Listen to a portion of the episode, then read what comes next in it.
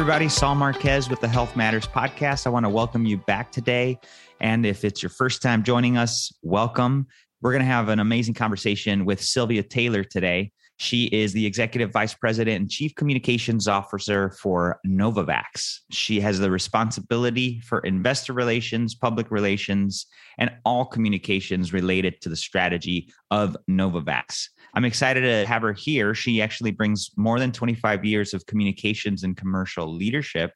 So, with that introduction, I want to welcome Silvia to the podcast to share more about Novavax's efforts to improve our access to vaccines and make our world healthier. Silvia, thanks for joining us. Thank you, Saul, for having me. It's a pleasure. So, we're covering so many things at the health conference and, in particular, the health podcast. And, you know, one of the things on the tail end of the pandemic, we've covered discussions around vaccination, and Novavax is making a huge impact in keeping healthy people healthy think is what you guys say. Yes. And so I'm excited to dive into those topics. And before we do, I'd love to hear more about you. So, what inspires your work in healthcare? I have a passion for making complex scientific information accessible to people. I'm not a scientist myself. And so I'd like to say that if I can make it something that I can understand, mm-hmm. then I can make it accessible for people who need the information of the thing that we're doing, whether it's a pharmaceutical product, whether it's a vaccine. People aren't scientists, but they consume science. And so it's really important that we empower them with the information that they need. And that's what I'm absolutely passionate about. I love that. And you're right, Silvia, there's so many of us. I'll say us because there's a lot of complicated things out there that you just want to just give me the basics. Mm-hmm. How does this work? And you're a master at that. I try. I try. Thank you.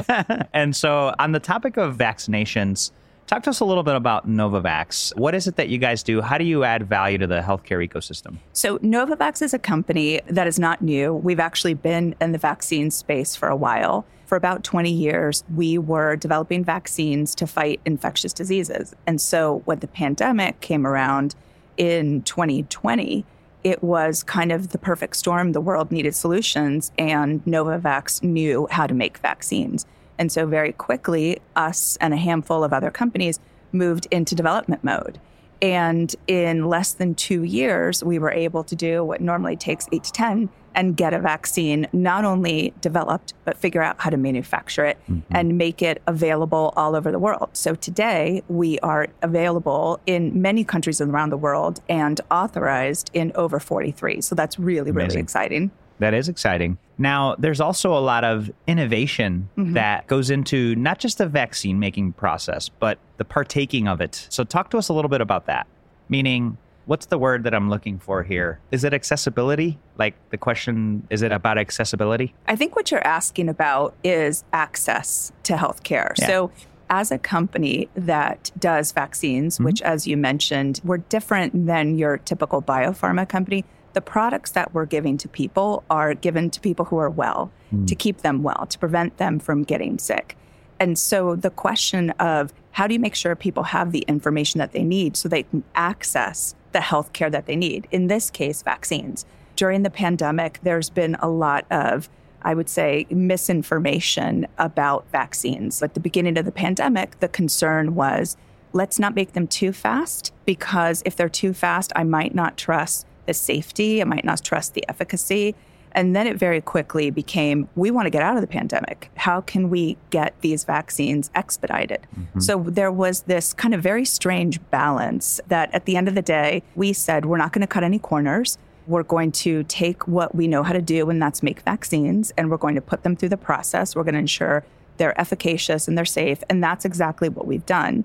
We've done that, though, with an eye toward access. So it's not only access to information people need about vaccines, access to choice. We fundamentally believe at Novavax that choice is empowering, choice is motivating, choice can help people get over the hump to get the vaccine they need, whether it be their primary vaccine or their booster. And one of the things that also, when we think about access, is really important to us at Novavax is giving access to people all over the world. So early on in the pandemic, our main focus, even though we're based in the US and had the support of the US government, was actually making sure that we got vaccine to people all over the world. So the first markets that we went into were actually outside of the United States. It's something we're really proud of. That's fantastic. And congratulations on the things that you guys have done to enable access. And so, how do you guys work with pharma companies? So, are, are you guys a pharma company as well? So, we're a what I like to call biopharma company. Okay. We're a biotechnology company. Sure. We're a company that makes vaccines mm-hmm. and that has a platform. Our platform is we make adjuvanted protein based vaccines. Got it. That's kind of all we do. And we look to figure out how our technology can be applied to different therapeutic areas. So, whether it's COVID 19, which is the vaccine that we've developed and we have on the mm-hmm. market, or whether it's a combination product with flu and COVID 19, which we're now in clinical trials for, right, right. or even malaria. We kind of use our technology platform to find solutions to keep people well all over the world. That's fantastic. Thanks for level setting there. And as you think about this access opportunity, what types of programs has Novavax worked on and made available to the public? I think one of the things that I am most proud about is how we've partnered across the entire healthcare ecosystem. Part of it is because it's been a pandemic mm-hmm. and partnership is vital. Part of it is because we're in global public health. But our model is that we work very closely with governments, non governmental organizations, NGOs, funders. We've had the pleasure of enjoying support and funding and partnership from organizations like Bill and Melinda Gates Foundation, Gavi, CEPI, the US government, and other governments around the world. And so for us, it's really about striking those innovative partnerships that can help us get people access to the information that they need. Now, with our vaccine on the market, it's about how can we make people choose to get vaccinated? Mm-hmm. How can we give them the information about our vaccine so that they can make an informed choice? So, what we're doing is now striking partnerships with patient advocacy organizations, talking to government partners around the world to ask them, what are your challenges? What are you seeing? Mm-hmm. How can we partner together to make sure we're giving people information and motivating them to take action? The pandemic, I think people are really sick of it. They want it to be over. It's really yes. not done yet. And people need to not let their foot off the gas, so to speak. They need to keep the sense of urgency to get themselves and their loved ones vaccinated. That's fantastic. Thank you. And as far as providers and payers as well, talk to us about some of the initiatives that Novavax and the team has going on with them.